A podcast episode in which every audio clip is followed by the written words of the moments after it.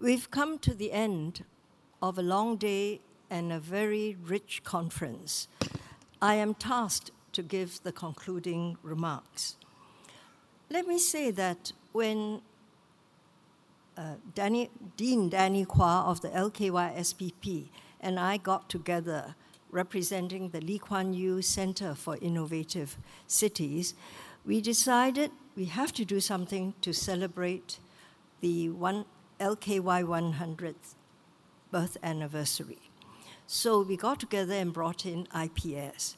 But when the three organizers, the three of us got together, we said, this should not be a session where we simply go over Lee Kuan Yew's thoughts. You know, it's just another session of Lee Kuan Yew's thoughts. We must go beyond that because Lee Kuan Yew would not have wanted that. He would have hoped that his ideas, the hard truths he had been speaking about, would have been absorbed, you know, baked into our DNA by now. There are now like three generations of Singaporeans since independence born after that. What we thought we would do is to look at how Singapore should, what Singapore should do beyond this last successful uh, 58 years. So, you know, we are here and we decided to present this conference. But I wanted to share with you two short experiences I had with Mr. Lee. As ambassador to the United States, I had a lot of opportunities to interact with him. But to show you the kind of person he is, and that's why we think we should not go over his thoughts again and again, but to think ahead, I will tell you two things. You know, he would visit the United States very often, and I would talk to him as we were traveling in the car, you know, in between meetings and so on. And I learned that at the age of 70, he started to use the computer, learn to use a computer, so that he could write his memoirs. And that really surprised me. And at that time, I didn't use the computer, you know. When I heard that, I said, oh, you know, MM, I am so embarrassed. I think he was SM then. I said, I'm so embarrassed. I really have to learn to use a computer. And he looked at me and he said, quite right, you know. so, you know, but this shows you the way he approached life and he was going to take on the task. At the age of 70, he began to learn the computer and wrote. And I think a few of us in this room, you know, Bilahari, Kishore, myself, as Tommy here, we sort of looked at his chapters. The second story I have of him is when he was 88 and he was visiting Washington. And I had a chance to talk to him, and we always discuss privately some of the problems of Singapore and whether how we would go forward. And I happened to talk about young people in Singapore. And I worried, you know, I talk like many of us old people do or middle aged people do. Oh, they are strawberries, will they understand? And it's all the nostalgia. So I spoke in a critical way, and he looked at me straight and he said, Don't. You know, don't talk like that, don't. The young people are very smart and they are very good. Now, at 88, he said that to me, and I felt it as a slight reprimand. And I took that to heart because now I never talk of strawberry young people. They are very good and very smart. But that shows you the thinking of Mr. Lee Kuan Yew. So if we were simply to have dwelled on the thoughts of Lee Kuan Yew, we would not have actually lived out or you know, practiced his uh, ideas and legacy in the way he would have wanted. Now, what did we learn today? That we've had very rich, uh, a very rich uh, sort of uh, agenda, and there were provocative discussions.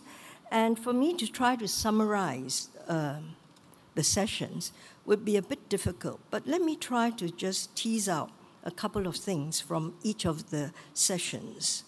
We began with the 21st century economic uh, transition. And I thought Larry Summers made a very important point by reminding all of us Mr. Lee Kuan Yew is a very unusual personality. And all the virtues and all the wonderful qualities of Lee Kuan Yew was highlighted. It was important because I think in Singapore, we do too much, and he said that he is unusual. You have to remember, he's a very unusual person. So it's like once in a while, once in a century, once in decades, you have a leader like this coming.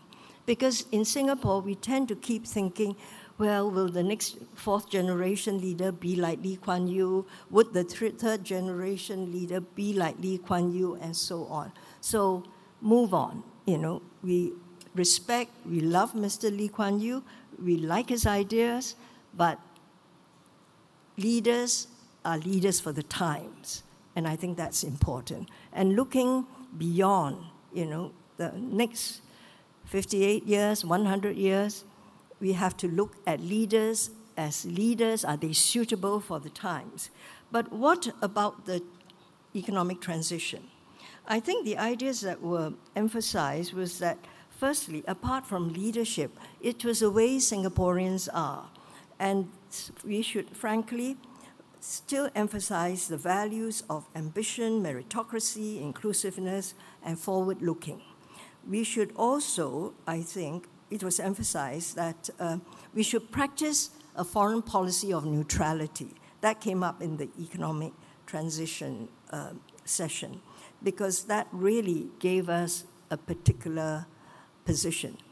The word that we should be a commercial and collegial country and play that role is very important. I think that will serve us even in the next phase of Singapore. And that we should have a strong, effective public service. We considered some of the skills we needed. You know, as Jessica brought up, she worried about the skills that we would need to develop. But uh, Piyush and some others thought really didn't matter, technology would ful- fulfill that. But I think the one point that I took away, which was what Ian Goldin said, that technology is important, but technology may not help us with our productivity challenges. Productivity is a real challenge for Singapore. And if we think technology will serve everything, probably not. And we will still have to think harder and work harder on that. We move to the small state in a turbulent world. I think uh, Kevin Rudd began by telling us that the world has changed. You know, China is more assertive. Uh, Xi Jinping has his particular uh, thoughts and his way of dealing with the world, and we discuss what would a small state do in this new context. I think, um, well, uh, one suggestion was from Kevin Rudd was that we should strive for strategic equilibrium in the region. You know, try to build that because this strategic deterrence will help small countries and medium-sized countries navigate in the world. But uh, some of us, the rest of us, I think Bilahari and I, emphasized, uh, Bilahari shared Kevin's ideas, but he emphasized that in this contested world, if you have to choose between United States and China, always remember you choose Singapore. It is about Singapore, and we must always make our decisions based on Sing- Singapore's interest. I think we talked of Singapore remaining active. I did, you know, uh, active, and that uh, we should have a voice in the world. Bilahari agreed we should maintain multi alignment and exercise our agency. That's Bilahari. And we should work with our groupings, working groups, that's ASEAN, and work together with ASEAN to create a um, environment that would be make inclusive groupings possible. And uh, I think we thought that would certainly help in some ways with um, bringing the two sides together. the governance of a city state, I, we talked, I think the panel talked about the constraints of a city state and the challenges in the near horizon, which included immigration, diversity, climate change, and urban governance, uh, this VUCA world. But one question that came up and was interesting was the tension between being a city state and also a global city. And what do we do with the demands, you know, of um, being global and yet having a nationality and a national identity. Um, I think there was some hope that Singapore could become an environmental leader in building capacity in the region, and we could be an educational leader for the global south. We would be a city that finds solutions for what would be happening in climate change, urban heat, and so on. Finally, we've just had this wonderful discussion, conversation between uh, Fareed Zakaria and uh, DPM Wong. And I think what was important was the revisiting of the concept of multiracialism that was discussed.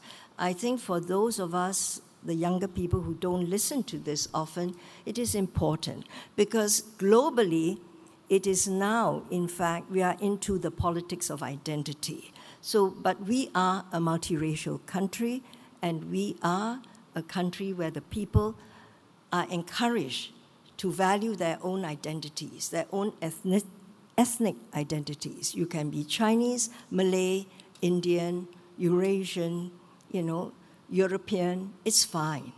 We can live with those identities. But how does that affect national unity and how does that bring people together? I think, as a scholar of ethnicity, I will say all of us have multiple identities in us, and you activate the identity, a different identity at a different time. You are Singaporean, sometimes you are Chinese, sometimes you are woman, Sometimes you are mother, sometimes you are a um, fighter pilot, woman fighter pilot, okay?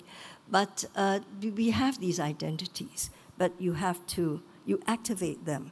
It is all right, as DPM says, to have all these identities in us, but we are also producing a supra identity in Singapore, which is through the schools, through national service, through going through the same examinations, university, and so on. So the supra identity layers over the individual identities. And because of that, I think, you know, and because ethnicity, your identities must be something that government must pay attention to, bringing people together, managing it.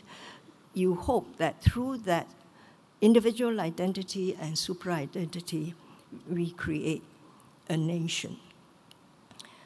Um, DPM discussed uh, the problems Singapore is going through now, scandals. I thought quite um, deftly. You know, he didn't say very much, but he did it rather deftly. And finally, we talked about the geopolitics and geoeconomics of the US China conflict and how that would impact on us. I think listening to what the Deputy Prime Minister said and listening to what the conversations were during the day, it is very clear that it is not going to be an easy path forward, but that's the hand we are all presented with. But that a set of good leaders, leaders who are thinking all the time, very clear and informed of what is happening outside, would be very helpful for us as we navigate the next few decades. And perhaps, a, well, 100 years is a bit too far to predict. So I thank all of you for supporting us, for attending this conference today, the LKY 100 Reinventing Destiny conference. But before I let you go, I have to say a very big thank you to the organizing team. They've been working very hard supporting us, people from IPS, IPS team in particular, from SUTD, and those from the Lee Kuan Yew School of Public Policy. They've made your life here, you know, very pleasant. Things work. You know, you you know, you got your seats. You have uh, lunch, tea served, but no dinner. But really, I think it is their hard work, you know, and they've been at it since January. Yeah.